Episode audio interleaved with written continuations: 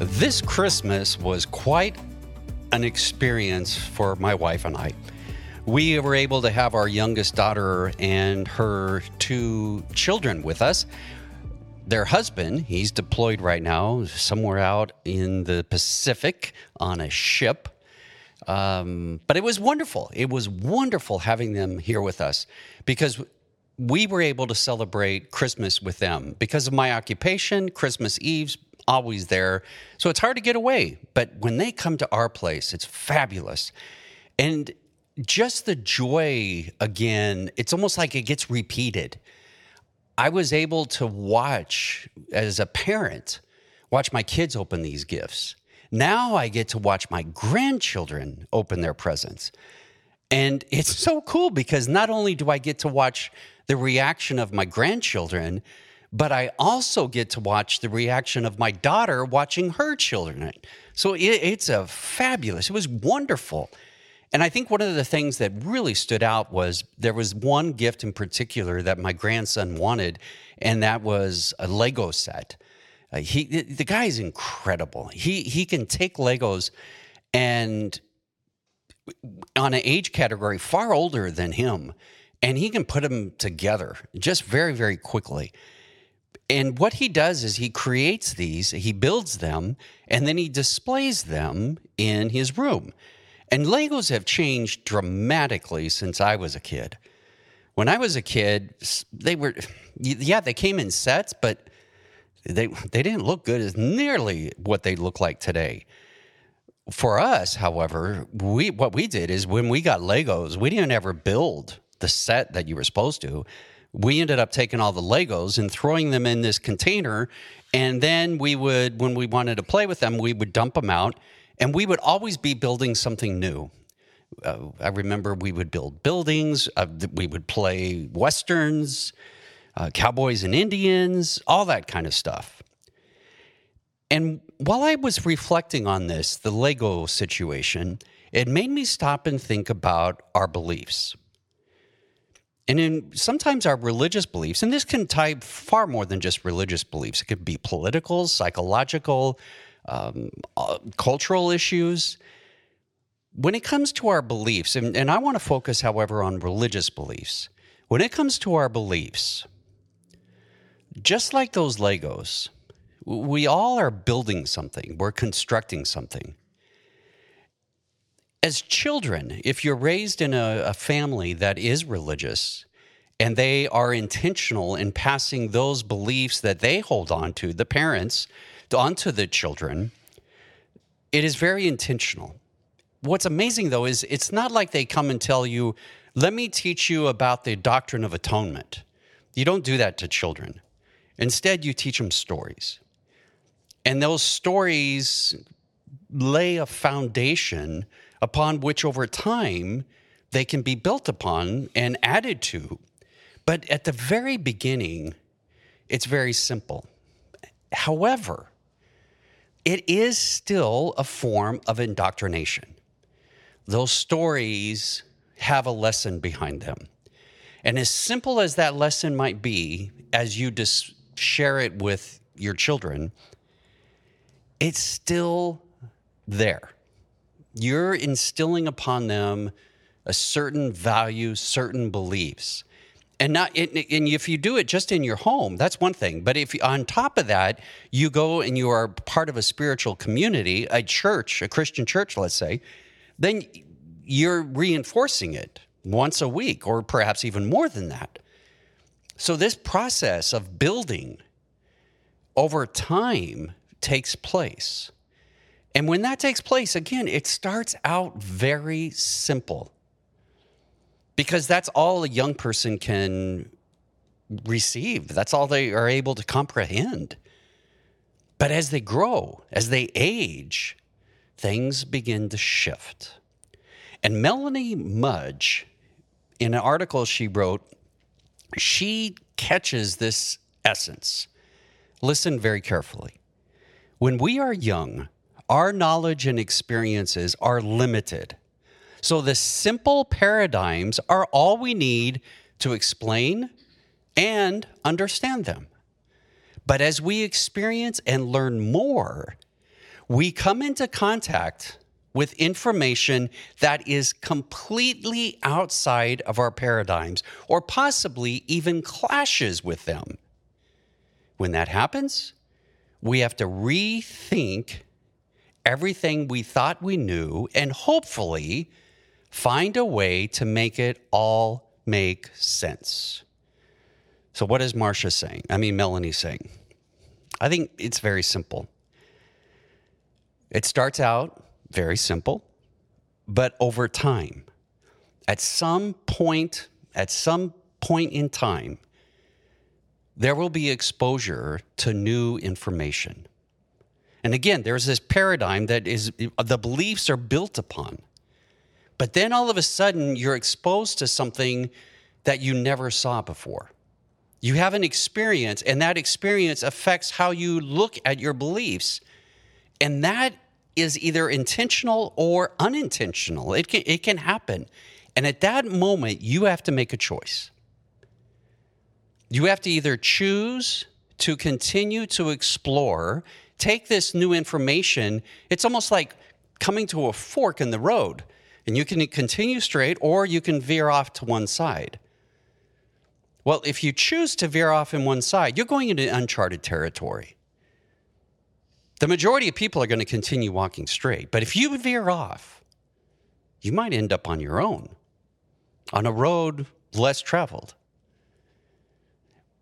Or if you choose not to do that exploring, you can ignore that experience, you can ignore this new information, and continue in your set of beliefs.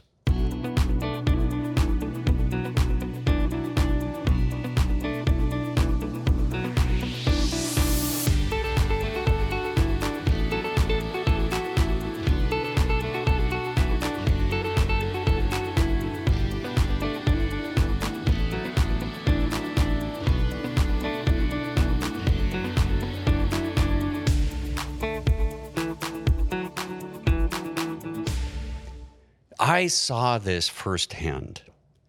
I used to be a professor at a very conservative liberal arts religious college. And one of the professors that I worked with in the English department, he they they wanted the administration wanted him to get his PhD. So he went down to the local university and enrolled in a class, and the class he enrolled in was Bible and literature a few weeks into the course, I stopped in and asked him, How are you doing? How's things going for you? And he said, I think I'm going to drop out. I said, Why? He says, I just don't think it's for me. I, am getting exposed to things that I didn't know about.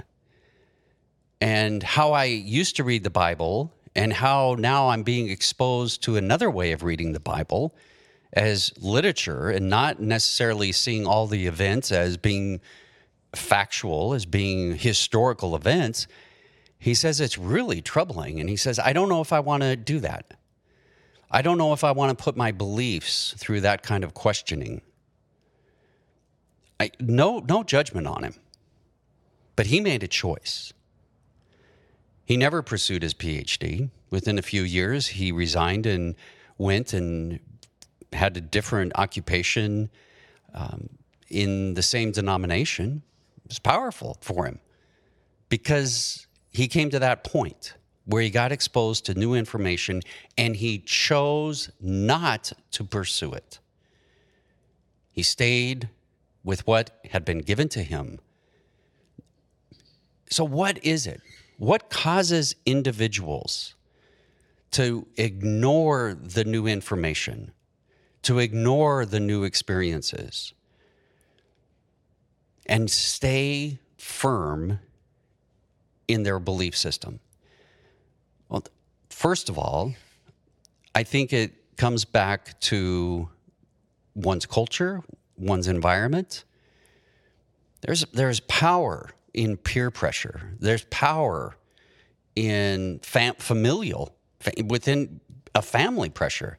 I remember when I was getting ready to leave for seminary, and my dad pulled me aside and he said to me, he said, Tony, whatever you do, don't let him change you. my dad went through high school. That was it in his education. I was getting ready to go to seminary, master's. This was brand new to him. He didn't knew nothing about it, but he knew enough that if his son went someplace and get exposed to new information, new understanding, that it could alter and change who I was. So he gave me the warning be careful, Tony. if an individual, such as my colleague, the English professor, if you remain firm in what you do, for those who are part of your community, you are lauded, you are praised because you've remained firm to the faith. You've remained strong. You have not allowed the winds of change, the waves of change to, to rock you. You're strong in your beliefs. However, if you go a different direction, you feel the pressure from the family. An interesting study was done, and I cannot remember when or where I read this. But a study was done, and it put children in a sandbox. And they were all playing together. But then one of the children got out of the sandbox and started playing outside of it initially as the as they were watching those in the sandbox they tried to coax this renegade back into the sandpit over time they continued it. But when they realized that nothing was going to bring this renegade back they began to ignore him. They began to shun him. There is a great deal of peer pressure and pressure from family to stay part of the tribe, to be one of us. I experienced that. When I chose to leave the denomination that I was a part of, that I had been a part of for 35 years, the denomination that I was third generation of. I remember the pressure that I felt inside. But that pressure not only was from me, but it also was toward my wife and my daughters. My wife got emails, she got comments encouraging her to divorce me, to leave me because I was walking away from the truth. Unfortunately, my daughters were their friends. Some of them they could no longer play with. They could no longer, their friends couldn't associate with her because they could be a bad influence upon their children. And so there is one reason why people, when they're exposed to new information, when they are, are have an experience and it doesn't align with what they believe, that they just double down and they and they that's all they can do because they want to continue to belong and that brings us to the second reason and that is a sense of oneself one writer said our beliefs are so often intertwined intertwined with how we defined ourselves as people that we can't distinguish between our beliefs and ourselves. It's like, whoop, they're one and the same. So if those beliefs are called into question, then all of a sudden your your identity is called into question. I mean, I was, if you asked me to tell you who I was back then, um, one of the things you would hear is that I belong to this denomination. That's who I was. So it was very easy. I mean, that's part of who, it's all I knew. And so when that begins to shift and you realize that you no longer fit in, it's hard. I remember one time being called into the president's office at the university, the college where I was teaching, and he said to me, to me, he said, Munir, you know, you're like a a square peg trying to fit into a round hole.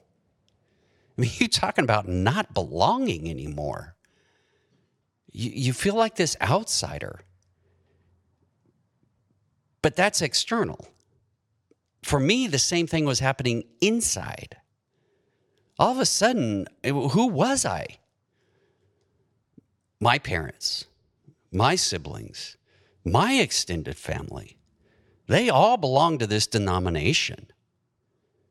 So, what happened to me? Would I still fit in? Who was I?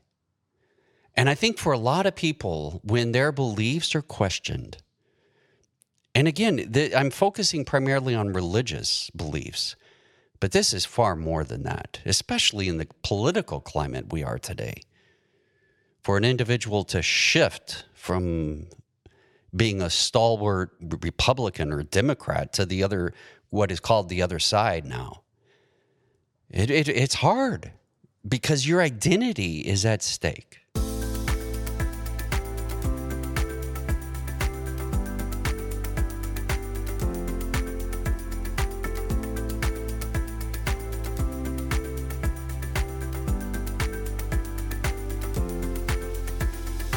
And then comes our third reason.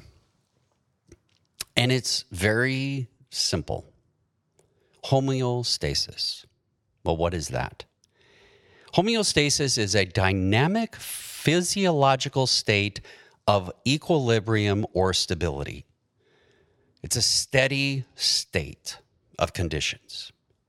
Now, within each and every each one of us, in that lower primitive part of our human brain, there is a part of our brain that maintains homeostasis in ways that we are not consciously aware of.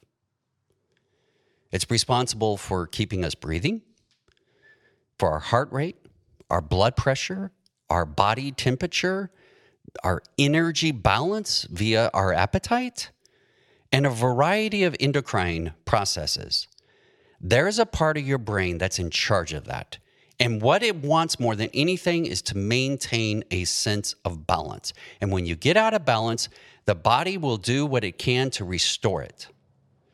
Fortunately, we live in a society today that has medical resources that can aid in that process. But the body, in its core, wants to maintain homeostasis, a sense of balance a sense of a steady state of existence. Well, now think about cognitive homeostasis, your way of thinking. The same thing happens. We want a stable, familiar approach to processing information about our world. It's how we it's how we manage. It's how we get through every day. You believe certain things about certain situations, about certain types of people, of certain about yourself even. And as long as you can maintain that homeostasis, you feel good, you feel comfortable, you feel safe. But when that new experience or new information comes in, what happens is instead of being in this balance, all of a sudden it's like, whoop, you're off now. Well, for a lot of people, they can't deal with that. And this is not an accusation against that. So instead of dealing with that information, they just restore balance again. And one of the easiest ways to do that is to ignore that new information or experience. See, within us, in our belief systems, you ready for this? There is a natural resistance to change. I don't care how open minded you say you are. There's a part of you that doesn't want change. There may be some areas where, yeah, you can change. You're more apt to change. But there's certain areas, you, if they if they if they hit the right button for you, it'll trigger you. And you want to stay the same. You want to stay where you were. And it happens with children, with Santa Claus, and it happens with adults with religious beliefs. They want that stability because their stability helps them manage and get through life. And if that shifts for them, it throws life into turmoil. There's no certainty anymore, there's chaos. And so our body and our brain will res- want to restore that balance again. So it makes sense for these reasons that I just shared with you why we choose to not change. Why we will continue to believe something even when a doubt is created in our mind, how we come up with a way of allowing that doubt to dissipate, be set aside, so we can keep on with what we know, with what's familiar. And there are individuals, including myself, who come to a point where they can't ignore it anymore. And as painful and as hard as it is to go through this process of re examining what it is you believe, what your values are, what's your core principles in which you're going to operate and get through life. Some people, including myself, come to a point where they realize I just can't ignore it anymore. Today, over the last few years, we call that deconstructing. and man, there's controversy around that. There's one side of religion, more on the conservative side, that eh, none is seen as being wrong. How can you walk away from the truth? How can you deconstruct the truth? And then on the other side, you have a more liberal side of Christianity that's encouraging the deconstructing so that, hey, come join us, come play for our team. I, man, it's because of what I went through. I am very careful and very slow to encourage anyone to go through deconstruction. Now, if that's something they want to do, they're determined to do, I'm willing to walk with them. I'm willing to make that journey with them because I've been through that. I'm willing to help them in whatever way I can as far as giving encouragement. But I'm not going to encourage people to go into an area they're not ready to go. One of the history professors I worked with, he said to me, he said, Munir, you got a problem. I can still remember hearing his voice. You got a problem, Munir. He says, you bring in the the horses to the trough and you're forcing them to drink. He was right. I was young, I was naive, new professor, and I was forcing students into an area they weren't ready to go. I learned. So, next week, we're going to look at those individuals who are willing or have come to a point in their life where they have to re examine their beliefs. And they begin that process of deconstruction. I, I don't know where you are in the journey. If you're right now in your life, you need to stay where you are, then stay where you are. If you're in the process of rethinking your beliefs, well, perhaps you can find assistance here. Whatever your whatever you decide, you will be okay. Find someone that is willing to be there with you and judge you and not judge you. And if you ever need assistance, I'm here. Church of the Beatitudes is here. So, in the meantime, whatever you're doing, stay safe out there and have yourself a wonderful day and a wonderful week. We'll see you next time. Take care.